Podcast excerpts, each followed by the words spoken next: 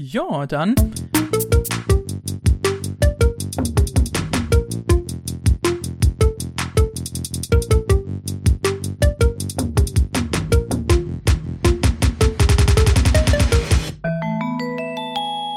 Nippon Connection.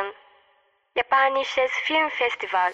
Online. So, hallo und herzlich willkommen zu einer neuen Folge dieses äh, Royal Rumble der Nippon Connection, äh, wie man es vielleicht nennen könnte. Und ja. ja, wer ist denn heute bei dieser glorreichen Runde wieder dabei? Der Thomas. Von Schöner Denken, hallo. Wunderbar. Dann ist noch dabei. Äh, der Michael, hallo. Hallo Michael. Und ich bin noch dabei. Hallo, ich bin Johannes von der Untersammlung. Und sicher, dass du Johannes bist, nicht Michael? Ja, beziehungsweise ich bin ja, ich bin ja, ich bin ja alles. Ich bin ja alles, das ist ja äh, nicht, ähm, nicht zu vernachlässigen. Und äh, ja. wie war das? Äh, sonst ist niemand hier, oder? Äh, möglicherweise nicht, ja. Möglicherweise nicht, gut. ähm, ja.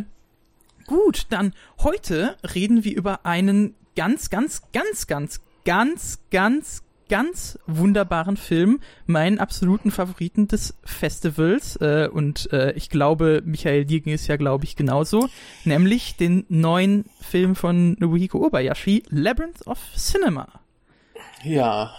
Soll, soll ich, soll ich äh, sagen, wie, wie du mit deiner äh, Einschätzung äh, eventuell richtig oder falsch liegst?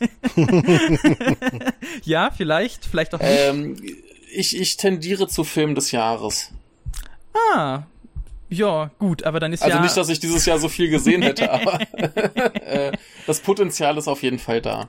Ja, ich denke auch, also 2020 habe ich bisher keinen äh, besseren gesehen. Ich habe auch, also jetzt auf der Nippon liefen auch ein paar gut und ich hatte ja auch beim Go East äh, Filmfestival in Wiesbaden ein paar gesehen, aber ich würde auch bisher sagen, also mit ziemlich, ziemlicher Sicherheit äh, würde ich das so unterschreiben, ja. Jetzt ist halt die Frage, was sagt Thomas dazu? Thomas findet, dass er eigentlich den, den Gesetzen von Vergleichen spottet. Also ich finde, dass dass ähm, Nobiko Obayashi sowieso in einer ähm, in einer eigenen Liga spielt oder besser noch ähm, seine eigene Galaxie ist. Und da ist es, ich kann den, ich kann den in, in seinen Qualitäten, das, was Obayashi ähm, bietet, ich habe jetzt nur zwei große Filme von ihm gesehen. Den Rest mhm. muss ich mir noch erarbeiten. Das war im vergangenen Jahr Hanagatami und das ist dieses Jahr äh, Labyrinth of Cinema. Oh. Und das sind zwei absolute super Schwergewichte ähm, dessen, was du mit, mit Kino überhaupt anstellen kannst. Mhm. Ein großer alter Mann, der alles, was man in einem Leben erlebt hat, ähm, dann am Ende nochmal in so zwei riesige Kunstwerke dann reinpackt und es spottet irgendwie jeder Beschreibung und vor allen Dingen es spottet jeder Möglichkeit, den irgendwie objektiv zu bewerten. Das probiere ich erst gar nicht.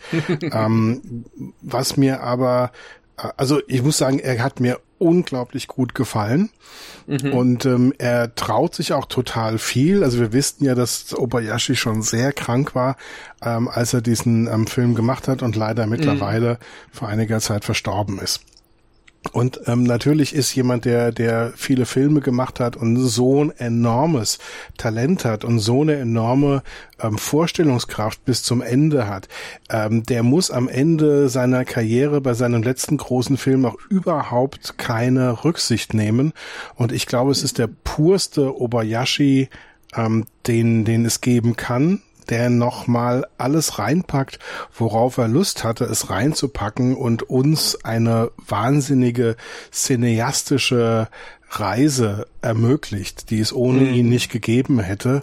Und ähm, also wenn jemand glaubt, er sei irgendwie Cineast oder er sei irgendwie ein Freund des Kinos und hat das nicht gesehen, dann kann er mit seiner Novelle Vague und mit seinen sonstigen Filmen auch schön nach Hause gehen, ähm, weil das, das definiert nochmal die Grenzen dessen, was du in einem Kinofilm zeigen kannst eigentlich mhm. nochmal neu. Und er erzählt wirklich eine Geschichte dabei.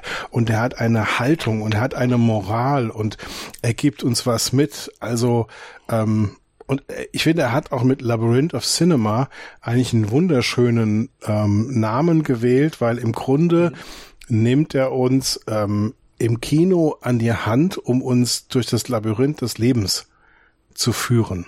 Mhm. Das wäre meine Einschätzung von Obayashis ja, Labyrinth of ähm, Cinema. Ähm, kurz nochmal zur Einordnung dieses Films. Also, ähm, wenn ich das richtig in Erinnerung habe, ist er quasi Teil einer Trilogie, wo Obayashi sich gesagt hat, okay, ich sehe die Gefahr des Kriegs kommen und ich möchte jetzt den jungen Menschen erklären, was Krieg ist. Ich möchte erklären, wie schlimm mhm. das ist. Und er hat angefangen, äh, er hat es, glaube ich, als Essay-Filme eingestuft. Und äh, diese drei Filme heißen äh, auf Englisch A Casting Blossoms in the Sky, A Seven Weeks und eben dieser hier. Hanagatami wurde noch so ein bisschen dazwischen geschoben, der passt da thematisch auch ganz gut rein, aber fällt so, so ein bisschen raus, weil es halt auch eine Literaturverfilmung ist. Und ähm, ja, das sind so quasi seine, seine Lehrfilme und ähm, ich habe die alle drei gesehen, die ersten beiden im Original ohne Untertitel, was es extrem schwierig macht, die zu verstehen, weil da einfach auch so viel und so schnell geredet wird, dass es, dass es ein Unding ist, das irgendwie verstehen zu wollen, wenn du nicht Muttersprachler bist. Aber ähm, ich glaube, äh, so nachdem, wie ich das beurteilen kann, würde ich auch sagen, ist das der beste. Mhm. Ähm, also ich kann vielleicht auch gerade mal sagen, du sagst ja gerade, du hast eben alle diese Filme gesehen. Ähm, ja. Thomas hat gerade gemeint, er hat jetzt eben die letzten beiden Obayashi-Filme gesehen. Bei mir ist das halt mhm. dann wahrscheinlich ganz interessant immer zu sehen, weil ich hatte eben vorher nur äh, zwei eben der älteren Obayashi-Filme gesehen. Mhm. Das war jetzt quasi mein erster von diesen pompösen mhm. neuen, die ja im Stil doch ja. ganz äh, anders sind, auch wenn man natürlich schon äh, erkennt, dass da äh, etwas hindurchgeht. Ich hatte halt House gesehen und äh, The Drifting Classroom. Mhm. Und ähm, ja, House ist natürlich ganz großartig, da muss man nichts zu sagen. Drifting Classroom mhm. weiß ich nicht so ganz. Und ich habe ja schon gesagt, also der hier hat mich komplett weggeblasen. Mhm. Und ähm, ja, ich habe ich, ich hab so viele Dinge dazu zu sagen, ich weiß gar nicht, wo genau ich da am besten mit anfangen soll. Also eine Sache, die ich jetzt vielleicht gerade am Anfang nochmal aufgreifen wollte, die du schon gesagt hast, Michael, die ich sehr, sehr interessant finde, wo du jetzt eben sagst, äh, das ist Teil eben dieser äh, Kriegstrilogie, wo er eben der jüngeren Generation mm. die Sache erklären will. Das finde ich halt ja. auch vor allem interessant, weil äh, das war ja natürlich, also den hast du ja auch äh, außerhalb dessen gesehen, äh, aber der war ja auch im letzten Jahr auf der Nippon Collection eben zu sehen, dass das ja aber nicht nur eine Sache ist, die sich jetzt in äh, Obayashis äh, Werk schlägt, sondern ja auch eben von Shinya Tsukamoto in äh, Killing behandelt wurde, halt ja, halt natürlich nee. auf eine tonal äh, ziemlich andere Art und Weise. Ähm, bei, bei, mhm. bei Tsukamoto ist das ja auch mhm. ein, ein, Ding der letzten paar ja, Filme. Ja, also das war ja auch schon in, in Fires on the Plane und äh, mhm. äh, bedingt auch schon vor ewigen Zeiten in äh, Bullet äh, Ballet. Und ähm, ich glaube, die sind sich da sehr, sehr ähnlich, nur dass mhm. äh, Tsukamoto halt stilistisch ganz anders unterwegs ist. Ja, klar. Nee, aber da würde mich ja auch mal interessieren, weil das ist ja so eine Sache, die da eben äh, natürlich beim Medium Kino als dem Medium der Massen äh, und so weiter äh, interessant wäre. Also ich, ich weiß jetzt halt, also du hast halt diese beiden Filmemacher, die sehr offensichtlich mhm. eigentlich doch in eine Auteur-Kategorie eingeordnet werden können.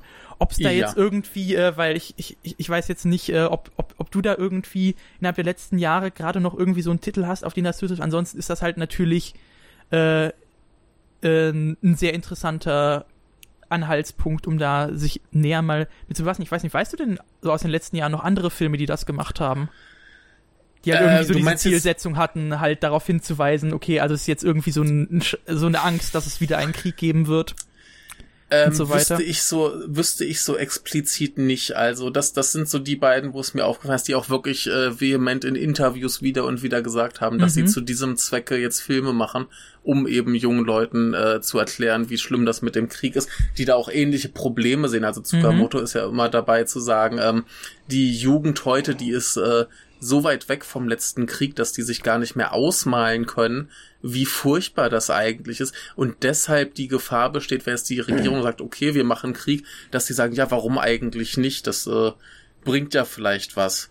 Und ähm, deshalb, äh, also die, diese Gefahr haben, glaube ich, beide gesehen, so wie ich das mhm. verstanden hatte. Und deshalb äh, haben die jetzt gesagt, okay, wir zeigen denen jetzt mal, was äh, Krieg ist. Und in diesem Film hier äh, halt über das Medium Kino, also mal kurz die Handlung äh, ganz grob zusammenzufassen. Es gibt eine äh, eine letzte Vorführung in einem äh, Kino in Onomichi, was ja auch die äh, Heimatstadt von Obayashi ist.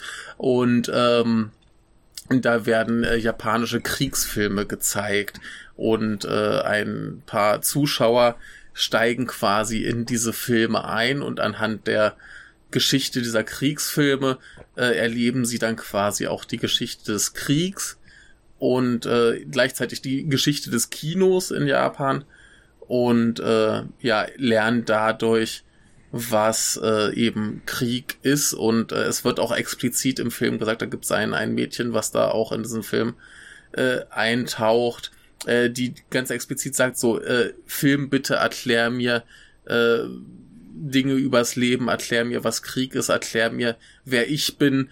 Ähm, mhm. Es ist für Obayashi ganz, ganz klar, dass man eben über Filme etwas über sich selbst und über die ja. Welt lernen kann. Wie war das? Das wurde doch da in so einem schönen Satz verdeutlicht. Irgendwie was? Movie reality is more real than reality itself oder irgendwie sowas. Äh, Irgend sowas hieß es da ja, glaube ich, an einer ja. Stelle. Das ja. fasst es eigentlich sehr gut zusammen. Ja, und äh, das, das finde ich ganz interessant, dass das Obayashi zumindest was seine Grundthese angeht und seine Kernaussage unglaublich plakativ und, und voll in die Fresse ist. Also es ist unmöglich, diesen Film nicht oder falsch zu verstehen. Es, es, es geht nicht.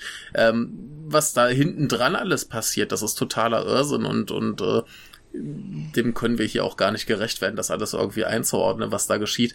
Aber die eigentliche Botschaft, die musst du verstehen. Es ist unmöglich, das nicht zu begreifen. Und das finde ich ganz interessant.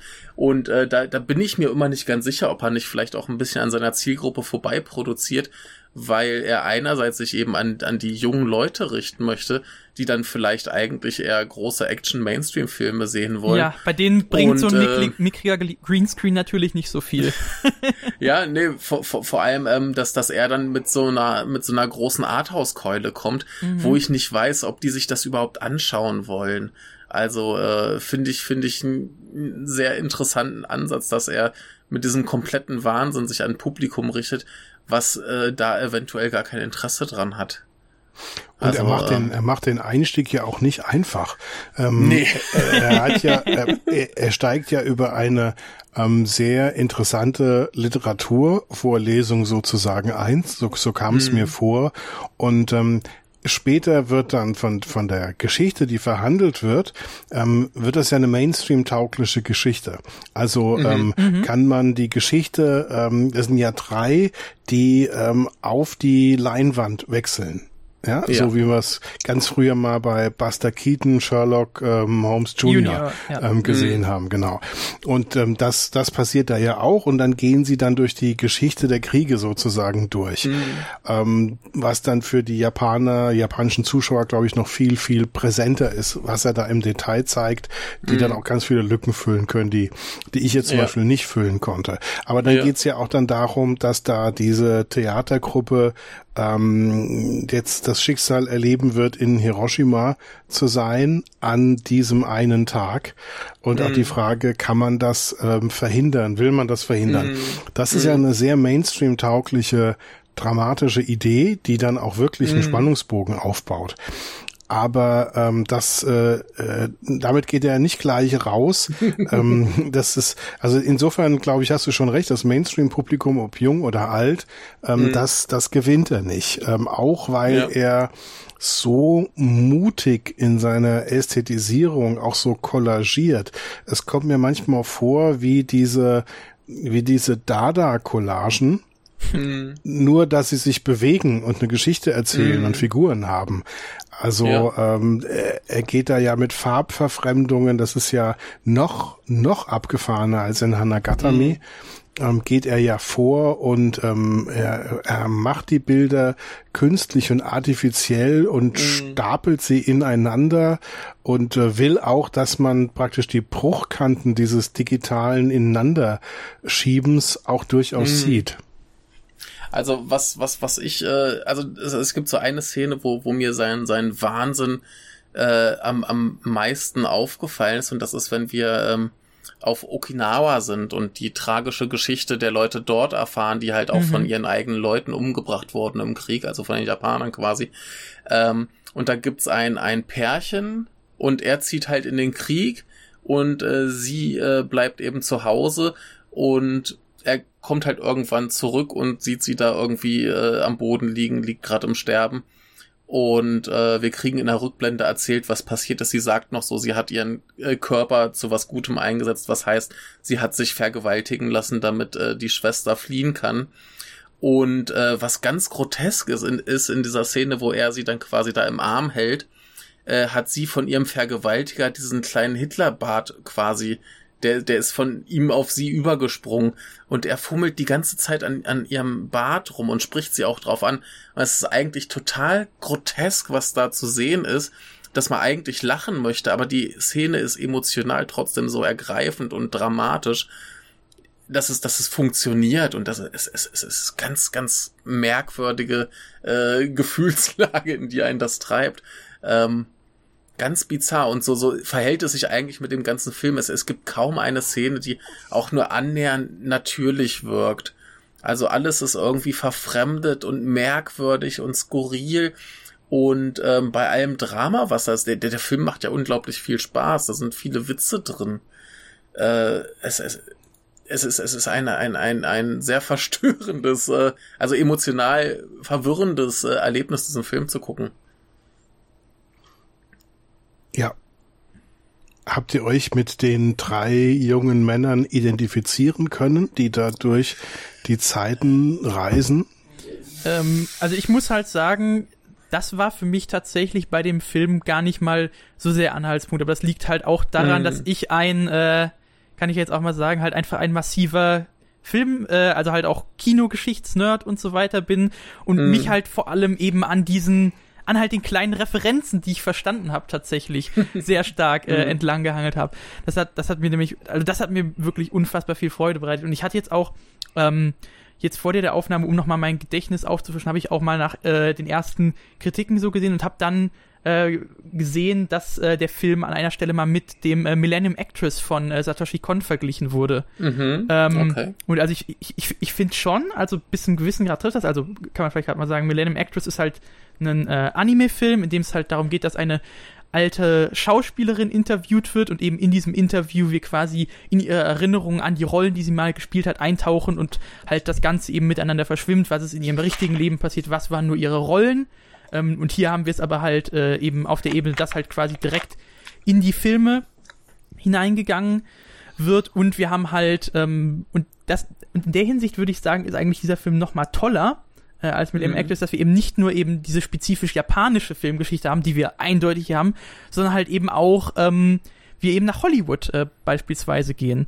Ähm, mhm. Äh, ich, ich, ich weiß gar nicht, also ich habe ich, ich hab da noch richtig viel in Erinnerung, was mir mega gut gefallen hat. Natürlich haben wir einmal ganz offensichtlich ähm, Noriko äh, als Hauptfigur, also mhm. Osus Noriko, die ja in seinen drei äh, größten Filmen eben die Hauptfigur weil mhm. eine, eine solche Figur kommt darin vor und es wird eben mehrfach diese visu visuelle Assoziation gerufen. Dann haben wir Osu selbst, äh, der auch mhm. in einer Szene äh, eben zusammen mit einem anderen Regisseur am. Ja, das Stand ist äh, Sadao genau, Yamanaka, genau, der, ist, der ja. äh, in der Manchurei verstorben ist. Genau, nee, das, und, und das ist halt auch so eine Sache. Also, ich meine, Osu kennst du, aber wer kennt Sadao Yamanaka? Wer wird jetzt, wer wird jetzt verstehen, wer in dieser Szene da sitzt und was das heißt und warum das jetzt so eine coole Szene ist. Außer halt hm. so, massiv, so massive Nerds nichts Besseres mit ihrem Leben anzufangen wissen als äh, ich, sage ich jetzt mal. Ähm, und äh, ja, da, da, da ist jetzt die Frage, wie, wie bekannt er tatsächlich in Japan ist. Ich kann es mhm. schlecht einschätzen. Ähm, ich weiß nur, dass ich sein, sein äh, wahrscheinlich bekanntesten Film Humanity and mhm. Paper Balloons, ähm, den habe ich hier mal auf dem Grabbeltisch gefunden und mitgenommen. Ja. Also äh, ich, ich weiß halt nicht, wie, wie, wie präsent der hier äh, vielleicht den Leuten ist. Ja, also kann ja, natürlich also. sein, dass es etwas präsenter ist. Ähm, aber ja, also das war so ein Aspekt. Und dann halt natürlich auch, als es dann halt mal eben nach Hollywood ging, als hier irgendwie, ich glaube, das war nur so ganz am Rand eine Geschichte, die erzählt wurde von hier irgendwie einem Herrn, ähm, wie war das? Also es ging, ich hab den, genau, also das ist, das ist das ja ohnehin, aber es ging gleichzeitig eigentlich um Frank Capra und die Geschichte, die erzählt mhm. wurde, war eigentlich die von dem Film, den Orson Welles mal gedreht hat, wenn man sich mit der Geschichte auskennt. Mhm. Und äh, also das ist alles ganz toll und ich hatte eine unfassbare Freude und ähm, für mich ist das eben auch so Teil so dieser generellen, äh, du sagst ja ziemlich Holzhammer-mäßigen These, äh, dass eben das Kino ähm, eben die Möglichkeit hat, also dass im Kino eben die Möglichkeit besteht, irgendwie, wie sage ich, also halt so ein universal universalistisches Instrument, was Kulturen verbindet und das, obwohl es eben äh, in Bezug auf Krieg und so weiter, ob, obwohl es auch all diesen mhm. Schmerz eben in diesem Genre, wenn man es so nennen will, beinhaltet, eben eine Quelle ist, aus der man Leben und äh, Hoffnung schöpfen kann. Ja, aber ähm, um, um gerade nochmal auf, auf Thomas eigentliche Frage auch nochmal mhm. zu kommen, ob ich, ob ich mich mit denen identifizieren konnte. Tut mir leid, dass ich ähm, abgelenkt habe. Nee, nee, ist, ist, ist, ist ja gut so. Hast du ja auch äh, ganz viele tolle Punkte angesprochen. Ähm, was, was ich ganz interessant finde, ist also jetzt die Figuren selber, das, das sind halt äh, Teenager. Ne, so, und ähm, da bin ich jetzt halt schon, schon ein bisschen alterstechnisch drüber hinaus, aber äh, was ich auf jeden Fall nachfühlen kann, ist, dass man zum Beispiel eine, eine Geschichte hat, also in diesem Fall einen Film, und eigentlich gern den Ausgang der Geschichte verändern möchte. Also hier ist ja immer die Noriko, die taucht in verschiedenen Geschichten auf und sie, Spoiler, Spoiler, sie stirbt eigentlich immer. Ne? Es ist, also egal was ist, sie, sie können sich bemühen, wie sie wollen, sie stirbt immer. Später haben wir eben diese Theatertruppe und es ist unvermeidlich, ähm, dass die eben von der Atombombe getötet werden. Und was ich aber ganz lustig finde, ist ja, dass ein Film ja theoretisch die Chance wäre, in irgendeiner Form die Geschichte zu verändern. Aber weil ja diese Filme auch schon alle wieder fertig sind, haben natürlich die Jungs als Zuschauer keine Chance, diese Geschichte zu verändern. Und äh, es ist quasi doppelt äh, festgelegt, mhm. dass die, dass die Menschen in den Filmen sterben müssen. Ja. Und äh, es, es ist halt komplett ausweglos. Aber ich, ich kann mich sehr gut damit identifizieren, dass ich einen Film sehe und mir denke, scheiße, mach das nicht, tu es nicht, mhm. mach irgendwas anderes. Ah, ja. Und insofern äh, packt mich das auf jeden Fall auch schon mhm. auf einer, auf einer bloßen äh, emotionalen Ebene. Ja, da muss man halt äh, sein echt das echt im echten Leben was ändern. Das ist ja vielleicht auch das, worauf das so ein bisschen hinausführt. Genau, genau. Ich finde das aber sehr wichtig, dass diese Unausweichlichkeit ähm, das, das, das macht auch den Ernst und, und diesen, diesen Wumms, den der Film hat, mm. auch mit aus. Also du spürst mm. ja die ganze Zeit diese, diesen, dieses leidenschaftliche Aufbegehren gegen mm. die menschliche Natur, die so etwas wie Kriege möglich macht. Und da, da stemmt er sich ja mit jeder Faser seines Willens und seines künstlerischen Könnens dagegen. Und ähm, deswegen ist diese Unausweichlichkeit, die er ja praktisch wie in einer Sinfonie in verschiedenen Sätzen durchexerziert in diesen verschiedenen historischen Episoden, ähm, bis, bis wir es wirklich ähm, bis in die bis zum letzten Stück fühlen können dass ähm, was tatsächlich passiert ist und wie groß dieses Leid ist und wie groß die Verpflichtung ist, zu verhindern, dass das nochmal passiert. Ja, hm. ja, wir tragen ja nicht die Verantwortung für die für die ähm, Taten unserer Großväter. Wir in Deutschland, wir müssen das natürlich ähm, auch nochmal besonders sehen, aber wir tragen die Verantwortung dafür, dass es eben nicht nochmal passiert. Und das glaube ich, das ist ein hm. Appell, den Obayashi an die ähm, Japaner richtet hm. eben. Und und dazu exerziert er das nochmal ähm, komplett durch. Ich fand das, ähm, diese, diese emotionale Reise, die ich da in dem Film gemacht habe, ähm, die dann auch in, in ihrem letzten Tod sozusagen gipfelt mhm. und nicht nur in ihrem Tod, ähm, da, dann war ich dann auch angekommen sozusagen, ja, in dem, was er mir ähm, zeigen wollte und habe mhm. das dann dieses Glas bis zur Neige ausgetrunken. ja. Ähm, wie, wie war denn das für euch mit den ähm, meinetwegen historischen Aspekten, die für euch jetzt nicht so greifbar waren, die ihr vielleicht nicht zuordnen konntet? Hat das gestört? Äh, ähm, war das irgendwie nachvollziehbar? Ähm, also ich kann vielleicht gerade mal sagen, äh, ich hatte einen sehr großen Vorteil, ähm, als ich diesen Film gesehen habe. Also es war, ich habe natürlich nicht äh, offensichtlich nicht alles mitbekommen und hatte keinen Kommentator, der mir jetzt jedes Trivia-Detail äh, gegeben mhm. hat. Aber ich habe zusammen mit einem Japanologiestudenten diesen Film äh, gesehen und der konnte ja. mir an einigen Stellen tatsächlich äh, nützliche Hinweise geben. Mhm. Beispielsweise, nämlich äh, in Bezug auf die Okinawa-Episode, dass da, da nämlich eben die äh, diese Familie am Anfang gar nicht Japanisch spricht, sondern die, ja. ähm, sondern eben die hier, wie, wie, wie sagt man, ähm, Ryukyu. Genau. Ryukyu heißt das. Genau, ja. also halt die eigentliche Spra okinawaische äh, Sprache, ja. die halt durch den japanischen Imperialismus ausgerottet wurde, mehr oder mhm. weniger. Das, das, das, das ist ja. ja auch so ein Aspekt, wenn dann der, der äh, Junge aus der Familie irgendwann in den Krieg zieht, trifft er einen anderen Typen aus Okinawa und sie, sie erkennen sich quasi über ihren Dialekt. Also da reden sie schon eher normales Japanisch, aber man, man hört halt noch so verschiedene Dialektwörter und so weiter. Und äh, darüber freunden sie sich ja dann an. Mhm. Also ja, sowas ist auch äh, drin. Wo wir gerade bei Sprache sind, es gibt einen wundervollen Witz. Der Film beginnt ja eigentlich mit so einem Typen in einem Raumschiff und der heißt äh, Fantasie und das G hm. ist äh, das, das Kanji für äh, Opa.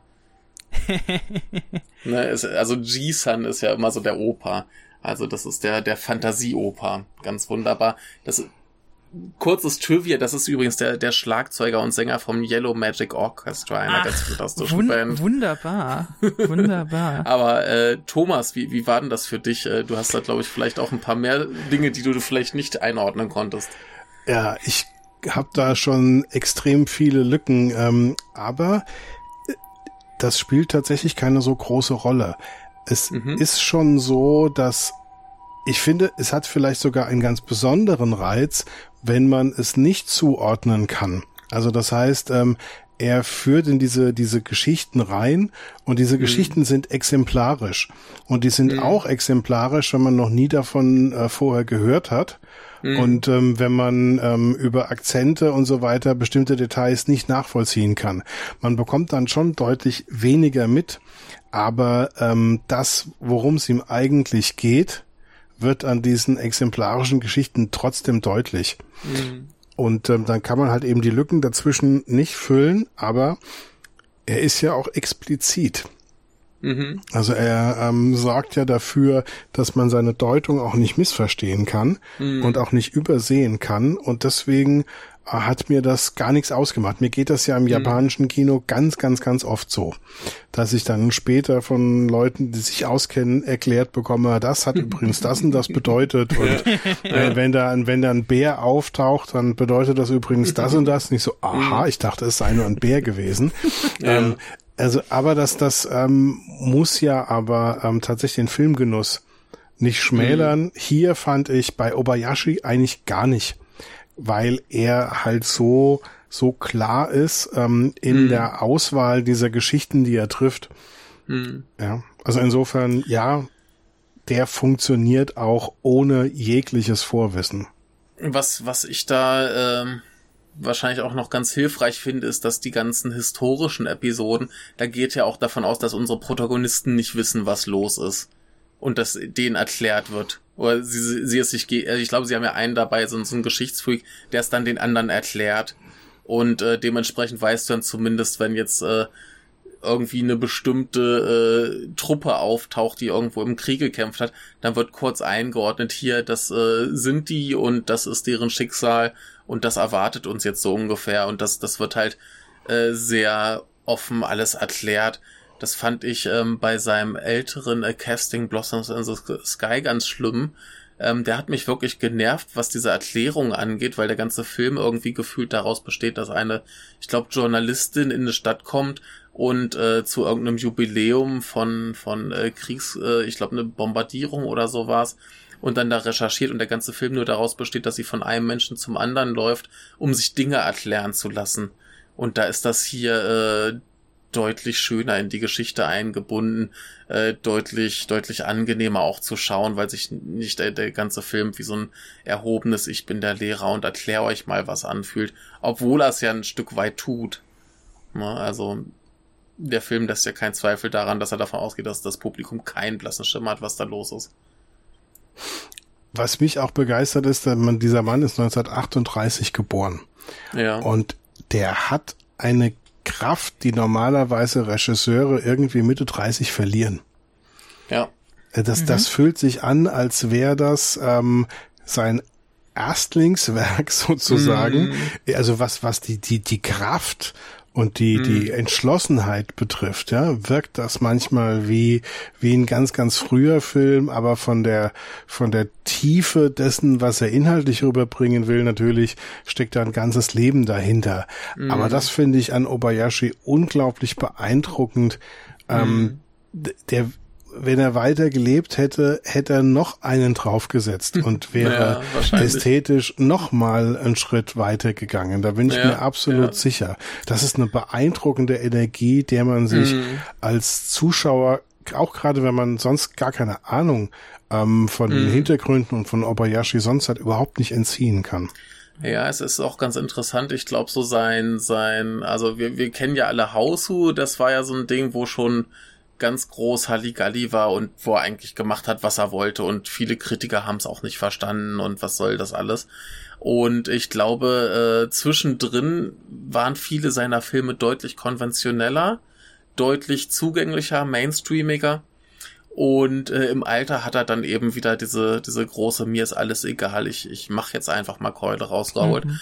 Und ich habe mir vorhin noch so ein ähm, bisschen angeguckt von einer Preisverleihung. Äh, das war letztes Jahr irgendwie auf einem Filmfestival in Tokio. Und äh, du merkst auch, dass ihm das total egal ist, was die Organisatoren davor haben. Wenn er was sagen will, dann sagt er was. Ne? Da ist gerade ein Interview mit irgendeinem Schauspieler und er quatscht einfach rein, weil er jetzt was zu sagen hat. Ne? Und äh, so fühlt sich dieser Film an. Der, der Opa, der dem ist jetzt alles egal, der will jetzt sein, sein letztes großes Statement machen und das macht er mit einem Knall. Mhm. Es gibt wichtigere Dinge als Höflichkeit. Ich kann Richtig, mich erinnern, ja. als äh, ähm, Hanagatami, ähm, als das in Nippon, auf Nippon Connection gezeigt wurde, dass er ja nicht da sein konnte, aber eine mhm. Videobotschaft aufgenommen hatte, mhm. mit einem flammenden, mehrminütigen Appell ähm, ja. für den Frieden und gegen den Krieg und ähm, uns als Zuschauer alle gepackt hat und und ähm, da nochmal ähm, uns eingenordet hat sozusagen vor dem Film. Ja. Und daran musste ich auch nochmal denken, ähm, als ich Labyrinth of Cinema ähm, ähm, mhm. geschaut habe. Ich habe immer diesen, diesen, ähm, diesen hutzligen Mann da ähm, vor ja. Augen, ähm, der mit einer unglaublichen Energie dasteht und sagt, lass das nicht mhm. zu, dass das ja. nochmal passiert. Ja. ja. Ähm, da kann ich auch vielleicht gerade mal zu sagen, wo du jetzt eben diese Kraft dieser damaligen Videobotschaft äh, mhm. erwähnst, das hatte ich beispielsweise sehr stark, als ich, äh, also ist jetzt etwas off-topic, aber als ich auf dem Filmfest in Hamburg war und mhm. dort äh, Sorry You Missed You, der neue Ken Loach, lief, hatte ich ja, glaube ich, auch mhm. schon. Ich weiß nicht, ob ich das erzählt hatte in der Folge, die wir dazu aufgenommen hatten, aber der hat jedenfalls davor, äh, also der war halt da, vorher 40 mhm. Minuten und hat halt über die aktuellen sozialen Probleme geredet, die ihn halt mm. eben mhm. auch noch dazu bewegen, eben halt überhaupt diese Filme weiterzumachen, weil der ist ja jetzt auch schon ähm, etwas älter und das war auch ähm, unfassbar ähm, powerful, muss ich sagen. Es war halt sehr deprimierend, weil das halt gerade vor der Wahl im UK war und dann halt mm. danach, äh, einen Monat später, ja. wusste man halt, ja, nee, also halt diese, ja. diese Hoffnung, die er da hatte, wurde ähm, ja. zerstört. Aber ähm, das, das äh, in Bezug auf Hoffnung, die zerstört wird, würde mich jetzt würde mich jetzt mal interessieren, weil äh, ich, ich hatte ja schon gesagt, also ich, das ist ein sehr sehr hoffnungsvoller Film, der sehr sehr ähm, irgendwie auf die positive Wirkung des Kinos vertraut und dass mhm. es da eine positive Zukunft gibt, die aus dem Kino kommen wird. Und ich finde halt, ja. also ich finde das einmal sehr schön, aber irgendwie habe ich auch bis zum gewissen Teil, wenn man sich jetzt mal vor allem die Geschichte des Kinos so generell ansieht, vielleicht ein bisschen naiv. Weil das ist eine mhm. Sache, äh, an die ich sehr, sehr denken musste, eben als ich den Film gesehen habe, dass mich das erinnert an, ähm, an das Ende von Walter Benjamins Aufsatz Das Kunstwerk im Zeitalter seiner technischen Reproduzierbarkeit. Äh, das, das musst du gleich mal erzählen. Genau, pass auf. ähm, also das, der Aufsatz geht eigentlich um ein anderes Thema. Ähm, aber ja. so die letzten paar Seiten vom Aufsatz gehen quasi so darum, was sind jetzt aktuell ähm, die Chancen, die neuen Möglichkeiten durch das neue Medium Film, das technisch reproduzierbar ist, das eine besondere Wirkung auf ein Massenpublikum hat, zu wirken. Hm. Was kann das für eine positive ja. Wirkung haben? Und ja. damals, als er das geschrieben hat, war halt schon klar, die Nazis instrumentalisieren das Medium Film für ihre Propaganda äh, und machen ganz mhm. furchtbare Dinge damit. Und Benjamin mhm. hat halt gehofft, äh, dass dem eben von der also das das ist halt äh, das ist halt so eine These, die Benjamin über den Faschismus aufstellt, dass das quasi die Ästhetisierung von Politik ist ähm, mhm. Und er meinte, dem entgegenstellen müsse man die Politisierung von Kunst, äh, was dann halt in der mhm. Sowjetunion passieren müsste, um den Faschismus zu besiegen.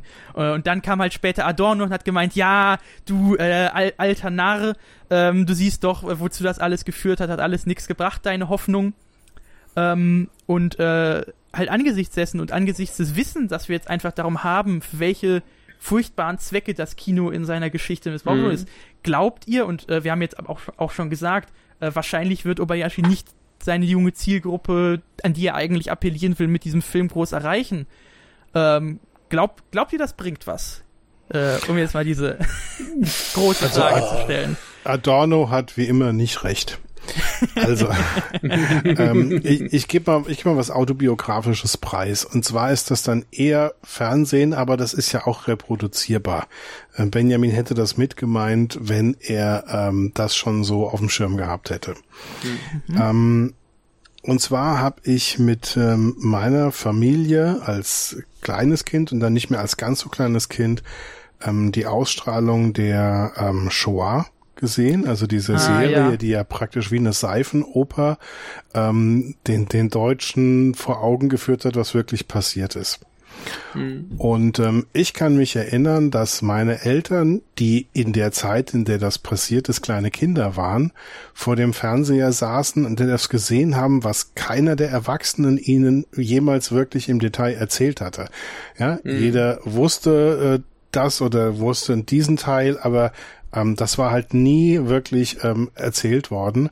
Und die saßen beide da und haben die ganze Zeit geheult. Hm. Und ähm, äh, dann kam ein paar Jahre später kam also und und damit war das Thema ähm, war das Thema ähm, wie wie werte ich den Faschismus und so weiter. Das war dann endgültig durch. Ja, mhm. ähm, da waren dann die Fronten geklärt sozusagen und dann kam ähm, Roots und ähm, hat ähm, nochmal eine ähnlich emotionale Wirkung, obwohl das ja dann in einem anderen Land spielt. Aber ähm, ich krieg heute noch ein Kloß in den Hals, wenn die wenn die ähm, Musik der Fernsehserie über, über noch irgendwo angespielt wird. Ja. Mhm. Ich könnte sie auch noch äh, ähm, mitsummen, also nach so vielen Jahren. Und da haben wir auch in jeder Folge geheult. Und damit war aber auch das Thema ähm, Rassismus und äh, Schwarze schlecht behandeln war auch durch ja, mhm. und so weiter. Also ähm, und das war, das hat eine enorme nachhaltige Wirkung gehabt. Das hat eine enorme erzieherische Wirkung gehabt. Ich weiß nicht, ob einzelne Filme ähm, dann auch so stark wirken wie jetzt ähm, ähm, Shoah, ein, ein unglaubliches Fernsehereignis damals war und äh, ich glaube der WDR hat es ausgestrahlt und Aber du meinst, ja, du meinst jetzt nicht Shoah, die Doku, sondern du meinst die Holocaust-Serie mit äh, Meryl Die Holocaust-Serie, ja, die, genau. die, die Serie. Ja, genau, die, die, heißt ja Holocaust, soweit ich ja, weiß. Entschuldigung. Ja, ja. Ja, nur dass man das nicht verwechselt. nein, nein, äh, es ist also wirklich, ich meine wirklich die Serie, die ja auch wie eine wie eine Soap sozusagen konstruiert mhm. ist und dann die ganze Geschichte erzählt.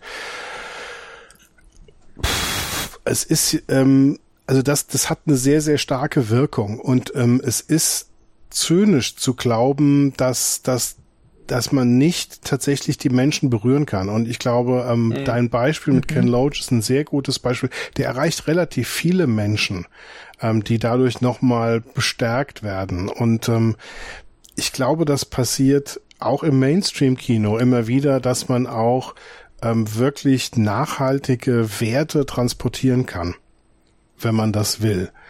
Und ähm, da, da müsste man vielleicht im, im, im Mainstream-Kino ein bisschen mehr suchen, aber diese beiden Fernsehbeispiele sind mir super in Erinnerung geblieben in der Hinsicht, dass sie eine nachhaltige pädagogische, aufklärerische, erzieherische Wirkung ganz im Sinne von, von Obayashi gehabt haben. Mhm. mhm. Ja, und jetzt direkt bei Obayashi, es ist halt schwer einzuschätzen, inwiefern dieser Film tatsächlich ein Mainstream-Publikum erreichen kann. Das Ding ist aber erstens ähm, ein erwachsenes Publikum, erwachsenes Mainstream-Publikum kennt ihn eben durch äh, so Filme wie hier das äh, Mädchen, das durch die Zeit sprang oder so, halt seine, seine mainstreamigeren Filme. Ähm, jetzt, als dieser Film aktuell war, äh, wurde im NHK groß über ihn berichtet. Das ist ja hier der, der äh, öffentlich-rechtliche Fernsehsender. Ähm, in sämtlichen Filmzeitschriften waren Specials zum Film, es waren Specials, als er äh, gestorben ist, also sowohl die, die etwas intellektuelleren, wie jetzt die, die Kino Majumpo, als auch die etwas mainstreamigeren Filmzeitschriften. Also ich habe hier eine, die heißt äh, Hiho und äh, das, das ist eine, eine Genre-Zeitschrift. Ne, die, die, die berichten über, über Actionfilme und so Kram. Und die haben fettes Special über diesen Film drin. Und ähm, insofern denke ich zumindest Filmfans wissen, dass es den Film gibt. Ein Mainstream-Publikum hat zumindest Nachrichten äh, über ihn gesehen. Also es, es, es ist nicht so, dass, dass er nicht wahrgenommen wird. Und wenn wir jetzt halt zum Kollegen Tsukamoto rüber gucken, da weiß ich, da lief vor nicht allzu langer Zeit äh, Killing nachmittags im Fernsehen. Ne? Hm. Zwar auf einem auf einem äh, äh, Pay-TV-Sender, aber ich glaube, das ist auch der größte Pay-TV-Sender des Landes. Also ähm, diese, diese Filme, die, die, die werden schon irgendwo gesehen. Wie gesagt, es, es ist schwer einzuschätzen, wie viele wirklich Mainstream-Zuschauer sich jetzt diesen Film angucken und wie viele da halt auch eventuell überfordert werden. Aber ich könnte mir auch zum Beispiel gut vorstellen, dass jetzt halt äh, erwachsene Filmfans vielleicht Kinder haben und sagen, hier guck dir mal diesen Film an. Ne, ich meine, der, mhm. der macht ja auch halt Spaß, der hat ja auch viele dumme Witze. Da ist ja auch diese Szene mit, mit diesen drei Typen, die da äh, diese, diese Wortspiele machen und dann zum Schluss irgendwelche äh, Glatzenwitze reißen und so Kram. Ne? Das, das ist ja alles wahnsinnig unterhaltsam bei der ganzen Überforderung, die er, die er da äh, ausbreitet über ein. Ähm, es, es, es macht ja Spaß, es unterhält, die Geschichte ist nachvollziehbar, ähm, die Botschaft ist nachvollziehbar. Das ist ja nicht so, dass, dass du da bei dem ganzen Wahnsinn einfach nur da sitzt und nicht verstehst, was Sache ist, sondern du kannst dem ja folgen. Da sind nur Elemente, die du vielleicht nicht einordnen kannst oder die bizarr sind, wie jetzt äh, meine Bartszene, die ich äh, nie wieder vergessen werde. ähm, aber ich, ich könnte mir auch vorstellen, dass da vielleicht ein jüngeres Publikum, gerade bei diesem hier, bei den anderen bin ich da ein bisschen kritischer, gerade dieser Casting Blossoms in the, Sky, in the Sky, da bin ich mir sicher, dass der am Publikum vorbeigeht. Aber bei diesem hier denke ich mir, da, da äh, sind vielleicht auch ein paar Teenager, die vielleicht schon ein bisschen filmaffiner sind. Ne, jetzt der, der durchschnittliche Marvel-Fan ist da vielleicht doch eher abgeschreckt, aber wenn man ein bisschen Interesse für Film hat, denke ich, kann man da auch einfach äh, schon mal viel Spaß haben und sich, ne, also ich, also, ich, also ja. Hanagatami war, äh, war ja zugänglicher, der kam ja schneller ja. auf den Punkt und es gibt ähm, äh, nackte junge Männer, die auf einem Pferd ähm, äh, an der Küste entlang reiten. Das ist natürlich also, äh, hier, enorme hier hattest du auch wieder nackte Leute.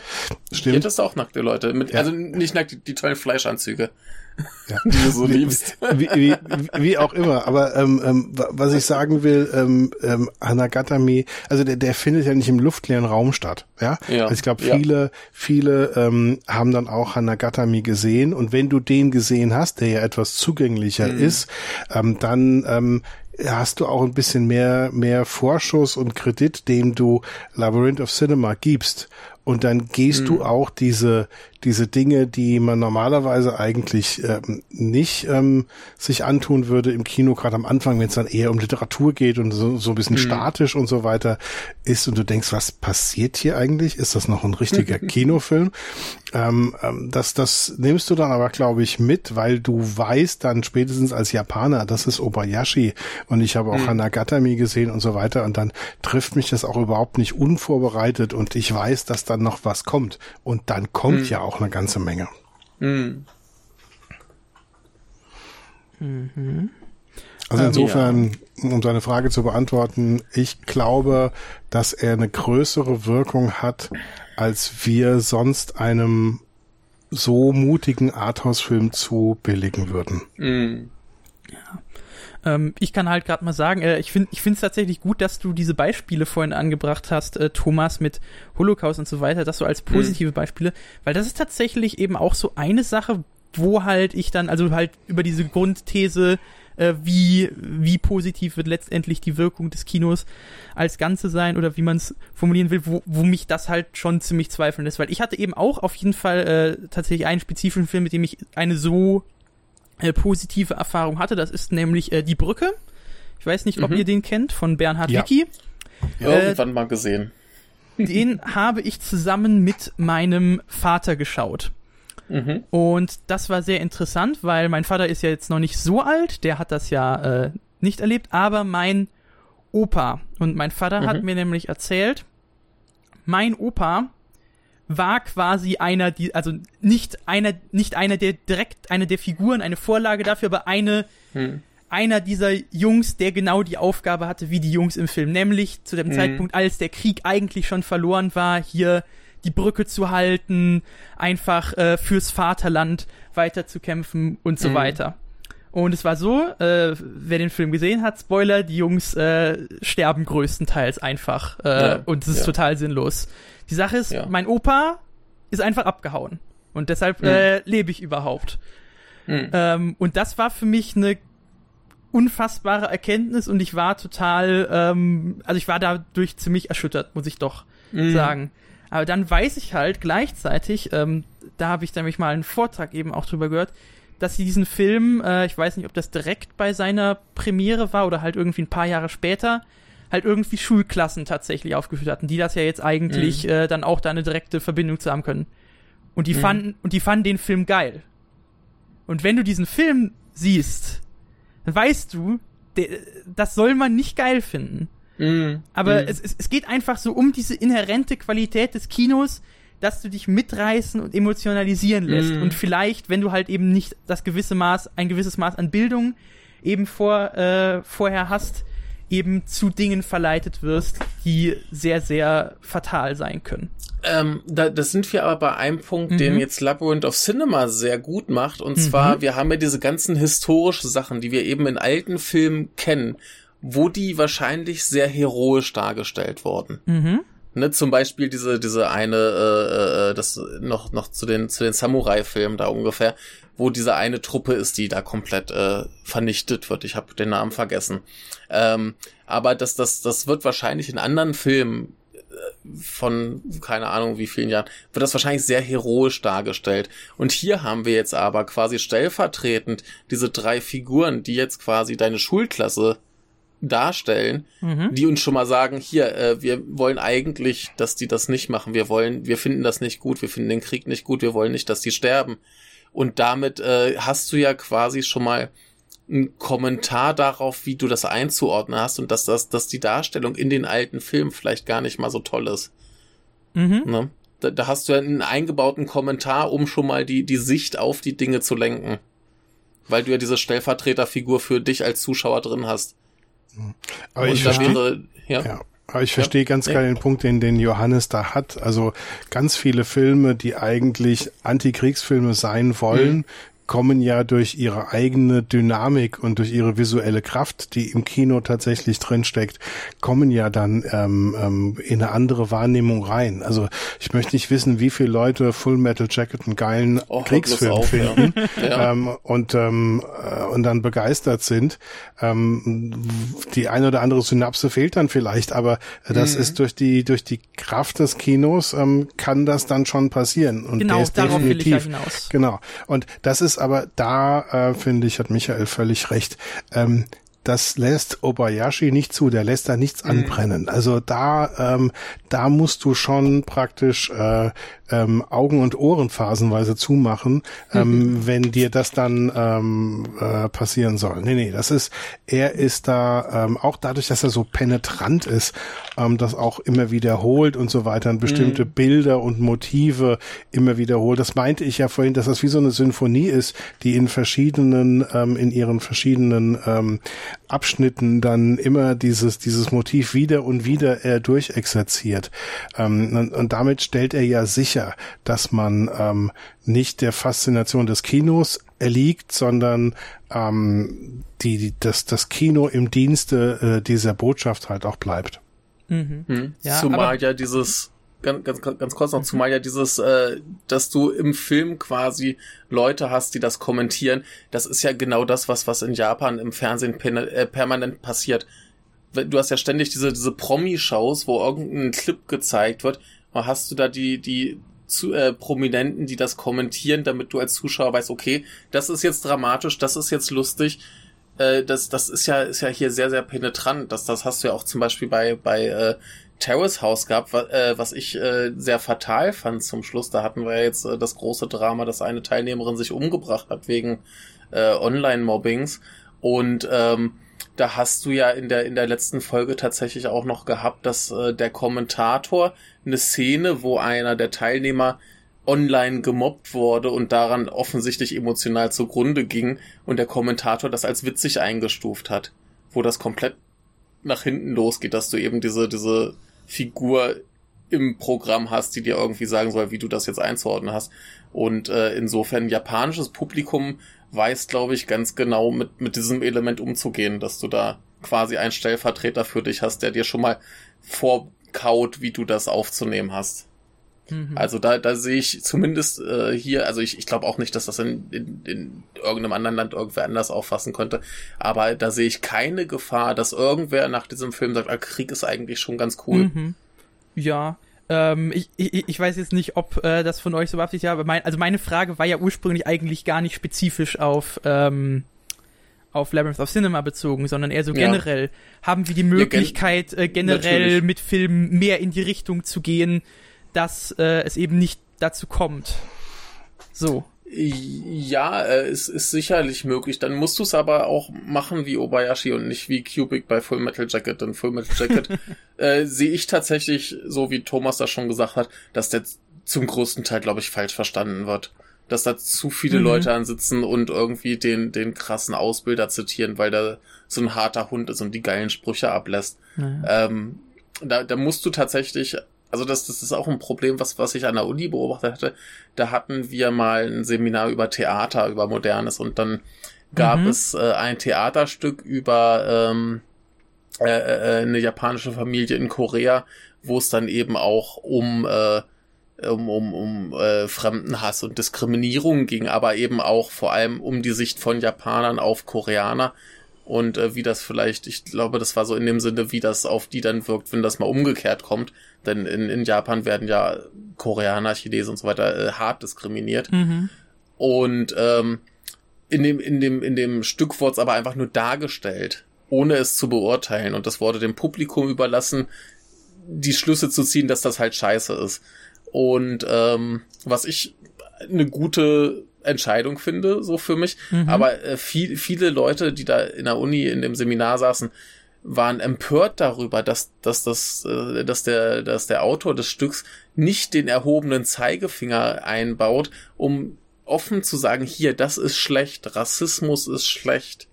Und äh, weil, weil sie eben e-, explizit diese Gefahr sehen, dass man es vielleicht nicht versteht oder falsch auffasst. Und ich glaube, viele Leute brauchen das auch, damit ihnen das eben nicht passiert. Äh, ob das jetzt für die Kunst so geil ist, weiß ich nicht. Äh, wahrscheinlich nicht, weil du dann eben ständig den Erklärbär raushängen lassen musst. Und wenn du jetzt nicht Obayashi bist, kann das sehr, sehr schlimm werden. Aber äh, ja, wenn du das halt verhindern willst, dass es mhm. falsch verstanden wird, musst du eben so plakativ sein. Sehr gut, du hast es perfekt zusammengefasst, ich habe nichts hinzuzufügen. Schön, Aber, Herr Lehrer, dass ich äh, deinen Ansprüchen genüge. Aber das ist natürlich ein, ein, eigenes, total spannendes Thema, wie viel Verantwortung ja. eigentlich ähm, das Unterhaltungskino hat. Also hm. ich, ich kann mich erinnern, 1986 habe ich äh, City Cobra gesehen. Ja, genau, das hast du mir ähm, schon erzählt. das ist, das ist ja eine ganz, ganz schlimme Nummer. Es ist aus heutiger Perspektive unerträglich. Ein, da, da weiß man, wo dann Trump herkommt, sozusagen. Es ist, mhm. dass der heute noch offen gezeigt werden kann. Ähm, na, ich hatte ihn für, für schlimme Agitation. Das geht gar nicht. Auf der anderen Seite ist das Kino aber auch fähig, uns, ähm, weiß der Teufel, die Farbe lila oder ähm, Do the Right Thing oder mhm. was auch immer ähm, zu zeigen und uns die Augen zu öffnen. Und ähm, mhm. manchmal passiert das auch im Mainstream ähm, Kino oder mhm. ähm, äh, ich weiß nicht, ob ihr Michael Clayton gesehen habt mit, ja, ähm, ja also das sind Filme, die, die einen politisch dann wieder so wach machen und zum Nachdenken mhm. zwingen ähm, oder ähm, ich kann mich an, an diverse Filme erinnern, die, die mich, äh, die so eine politische Botschaft haben, ähm, die mich richtig äh, angepackt haben. Also das ist aber ein ganz, ganz eigenes Thema, ähm, mhm. für das uns jetzt der Obayashi sensibilisiert mhm. hat. Aber das sprengt ja. etwas den Rahmen, glaube ich. Ja, Klar, aber ich aber, wollte aber, es dennoch gerne ansprechen. Ja, um, um nochmal kurz äh, auf, auf den Rahmen der Nippon Connection zu verweisen. Wir haben ja ganz viele Filme, äh, die sehr feministisch engagiert waren, dieses Jahr gehabt. Äh, wir hatten viele Dokumentationen, die, die zum Beispiel halt Probleme im Journalismus aufgreifen, die äh, Arbeits äh, Situation äh, anprangern und so weiter. Äh, die haben alle das Potenzial, was, was zu verändern, wenn es die Leute sehen. Also äh, wir hatten ja diese Doku and Ant Strikes Back. Also äh, die kannst du, glaube ich, auch nicht gucken, ohne dir hinterher zu denken, oh scheiße, so kann man doch nicht arbeiten, da müssen wir was tun. Ne? Und mhm. äh, da habe ich dieses Jahr auf der Nippon Connection sehr, sehr viel gesehen, wo sehr viel gesellschaftliche Missstände angeprangert wurden. Ja. Also man könnte sagen, die Nippon Connection äh, rettet das Kino. Wie es halt auch naja, ist. naja, das, äh, erstmal wird ja das Kino von Corona getötet. Äh, das ist ja nochmal eine andere Geschichte. Nee, aber man, man hat zumindest äh, in dieser Auswahl, die ist ja auch nicht repräsentativ, äh, mhm. weder für das japanische Kino noch für das äh, Weltkino, aber ähm, zumindest sieht man, dass es genug äh, Filme gibt, die was bewirken können beim Zuschauer. Absolut. Ja. Ja, also die Auswahl bei Nippon Connection über die Jahre fällt einem das schon auf, ist von, von dem Bewusstsein der gesellschaftlichen Verantwortung schon geprägt. Mhm. Und deswegen kommen gesellschaftlich relevante Themen durchaus häufiger ähm, vor und sind überrepräsentiert im Vergleich mhm. zur, zur japanischen Filmrealität. Ja, es, es sind ja halt zum Großteil auch die, die kleinen Indie-Filme und jetzt nicht die großen Mainstream-Kracher. Ja. Also, äh, da sieht das wahrscheinlich wieder anders aus. Aber, äh, ja. ja. Wollen wir, wollen wir nochmal zum Film zurückkommen? Haben wir noch Dinge, über die wir reden wollen? Wie fandet ihr die Darstellung der, der äh, japanischen Filmgeschichte? Ich fand das ja ganz niedlich, wie sie zu Anfang noch so mit äh, Stummfilm hantiert haben. Mhm. Und dann äh, kam relativ zügig der Tonfilm äh, reingeschoben. Das fand ich sehr schön, auch wenn es halt im, im, Film an sich ein bisschen nebenbei passierte und relativ schnell, aber ähm, fand ich gut, wie das ja. abgehandelt wurde. Nee, ich hatte ja auch schon gesagt, also das waren die Aspekte, die mich mhm. unter anderem mit am meisten begeistert haben. Und das sind so viele, ich habe ja schon einige aufgezählt. Ja. Ähm, ja. Könnte man endlos weitermachen, aber ja. Ja. Ich finde, es, es gelingt ihm auch so eine ganz spezifische Atmosphäre ähm, mhm. aufzubauen, die einem übrigens auch dann hilft, wenn man die Details und die ganzen Anspielungen nicht versteht, dass mhm. man dann aber sehr gefangen ist in dieser Atmosphäre, auch mhm. diese Tanzszenen, die dann immer wieder da ähm, auch so collagenartig dann immer wieder stattfinden, ähm, mhm. bleiben doch sehr, sehr stark ähm, in Erinnerung, so bestimmte Bilder. Ja. ja. Was, was, was mich ja relativ zu Anfang schon, schon ähm, sehr äh, sehr, sehr, sehr, sehr betrübt gemacht hat, ist ja, äh, wenn sie, wenn sie alle in das Kino gehen, die Kinobetreiberin, die sagt ja immer Pika. Wisst ihr, was das ist? Ist das nicht eine dieser gelben Figuren? Das ist, äh, das ist ja, Pikachu. Äh, Pi Pi Pikachu, ja, naja, Pikachu schießt Blitze und äh, ja, es, es hat halt mit dem, mit dem Blitz der Atombombe zu tun. Ah. Das, das ist auch in, in Shion Sonos ähm, Love and Peace ist das ganz groß, wo er immer das Lied über Pikadon singt und er meint seine Schildkröte, aber eigentlich äh, verstehen das alle als, als äh, Kritik gegen, gegen Atomwaffen und Krieg und so weiter. Und äh, wo du halt eigentlich, wenn, wenn, du halt dieses, dieses Wort zuordnen kannst, sofort schon weißt, okay, die hat jetzt irgendwas mit, mit Atombomben zu tun. Und äh, so Sachen, so diese, diese Kleinigkeiten, die überall gestreut werden, äh, ja, man, man wird sehr schnell da reingezogen in diese, äh, da, da werden ganz viele schlimme Dinge passieren. Das ist äh, sehr schnell, sehr offensichtlich. Ich fand das lustig, hab den dann auch nochmal mit einer mit einer Bekannten geguckt und die hat auch gleich zu Anfang, als die Noriko auftauchte, gesagt, oh, ein Geist. so hoch. Äh, mh.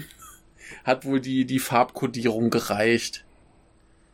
Ne, dass das äh, also wenn ich einen Wunsch offen hätte, dann wäre es ja schon eine Kommentarspur von Leuten, die sich mit Obayashi intensiv auseinandergesetzt ja. haben und sich mit dem auseinandergesetzt haben, was es da, was uns da vorgeführt wird. Ja. Das stelle ich ja. mir nochmal super interessant vor. Schreib mal Jan Lukas an. Ja, ich, ich bin auch dabei, mich einzulesen. Ich habe schon ganz viel Zeug gekauft. Ich muss nur lesen lernen vorher. ja, ähm, ja, mit, mit Jan Lukas würde ich auch gern nochmal drüber podcasten, aber wer weiß, wann er da mal wieder Zeit und Muße zu hat. Aber da hat er wahrscheinlich auch sehr viel Spannendes zu sagen. Der ist ja da voll drin. Ich bin da ah. total egoistisch. Ich will da gar nicht mit ihm drüber podcasten. Ich will, dass der auf dem Sofa neben mir sitzt, ähm, so. wenn ich den Film nochmal gucke und dass er mich die ganze Zeit zutextet. Ja, ja. Ja, dass er der, ähm, wie war es, Ban? Ah, ich habe jetzt vergessen, wie genau es heißt, der hier Filmkommentator Ban, Banshee? Banshee? Banshee, äh, ja. Banshee, ja, genau, der dir den Film erklärt. ja, äh, müssen wir mal schauen, vielleicht kriegen wir noch eine schöne Folge zusammen, die du dir dann beim nächsten Mal, wenn du die, dir den anschaust, äh, dann aufs Ohr legen kannst. Genau. Starte doch ja. einfach den Film und redet dann über das, was ihr seht. Und ich kann den genau. Podcast dann hören und rechtzeitig genau. starten. Genau, quasi ein, ein Audiokommentar. Genau. genau. Ja. Ja. Das wünsche ich mir äh, zu Weihnachten. Irgendwann, wenn er dann irgend, ne, erstmal muss er irgendwo äh, auf, auf uh, Blu-ray oder so verfügbar sein. Was bis aber garantiert ich, passiert. Bis da, ja, bestimmt. Also jetzt, äh, wo Hanagatami schon bei Third Window Films kommt. Ach, stimmt, den muss ich mir auch noch besorgen. Ah. Ja, das, der, der kommt in ein, zwei Wochen kommt da raus. Ja. Äh, alle holen, äh, ganz toller Film. Ich hoffe ja mal, dass jetzt äh, auch das Interesse an seinen älteren Filmen äh, ein bisschen kommt und dass wir vielleicht irgendwann mal eine schöne Box kriegen, zumindest äh, mal von dieser Trilogie dann noch. Das wäre super. Ne, wenn jetzt, äh, wenn es jetzt losgeht hier, äh, Labyrinth of Cinema of Blu-ray, gleich noch die anderen beiden dazu. Denn gerade dieser Seven Weeks, der ist auch ganz fantastisch.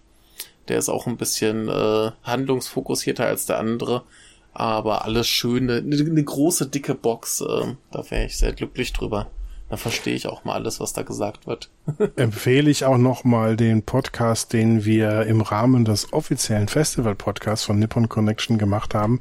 Da haben nämlich Alex und ich Sebastian Krehl ähm, ähm, interviewen dürfen, der gerade über die älteren Filme von Obayashi ähm, doch einiges erzählen konnte. Das kann man sich dann ergänzend auch noch anhören. Sehr gut. Ja, wir hatten ja auch mal eine große Obayashi-Folge, wo Jan Lukas vor allem sein äh, Wissen über den äh, quasi Vorgänger Seven Weeks äh, rausgelassen hat. Äh, kann man sich auch gerne nochmal anhören. Ja, haben wir sonst noch was zu diesem hier oder gefühlt sind wir jetzt so zu einem Ende mhm. gekommen? Ähm, also ich äh, warte jetzt schon seit ein paar Minuten darauf, meine Schlussworte äh, setzen zu können. Dann würde ich sagen, raus mit deinen Schlussworten. Ja, ähm, also ich kann nur noch mal äh, wieder aufgreifen, was eben am Anfang, äh, was eben auch gesagt wurde, was ich, äh, was ich mir jetzt eben dafür aufheben wollte, dass dieser Film eben wirklich unfassbar energiegeladen, mm. kreativ ist, dass ich mich am Ende tatsächlich diesbezüglich richtig schlecht gefühlt habe, dass es Obayashi schafft, trotz der ganzen äh, Budgetbeschränkung, trotz der beschränkten Mittel, so ein Brett in unterschiedlichsten Szenarien mit den mhm. wahnsinnigsten Kompositionen abzuliefern und ich habe noch nicht mal einen Kurzfilm oder sonst irgendwas gedreht und da äh, habe ich ein richtig schlechtes Gewissen bekommen und äh, um damit eben nochmal äh, den äh, Exkurs abzuschließen, ich habe danach kurz die Hoffnung äh, in ein positives, äh, in eine positive Zukunft des Kinos äh, zumindest temporär gewinnen können. Sehr schön. Thomas, hast du noch letzte Worte? Nee, also das, ich kann das nicht mehr toppen, ähm, aber ähm, ich kann dieses, dieses Gefühl der Hoffnung, ähm, mhm. das ist etwas, was, was tatsächlich ähm, jetzt hier Labyrinth of Cinema noch stärker rüberbringt als, als Hanagatami, mhm. äh, dass bei all dieser Gefahr und bei all dem, vor dem er warnt, doch die Hoffnung, ähm, dass, dass wir einen Weg finden können, sowohl im Leben als auch im Kino, das richtig zu machen, dass das am Ende überwiegt. Ja. Toll gesagt. Gut, und wo, wo du die Warnung noch ansprichst, äh, möchte ich gar nicht auf die schönen Sachen eingehen, sondern möchte auch noch eine Warnung aussprechen und zwar an alle äh, O-Ton-Fanatiker, die keine Synchro ertragen können. Dieser Film ist herzallerliebst asynchron nachvertont. Es ist eine Freude.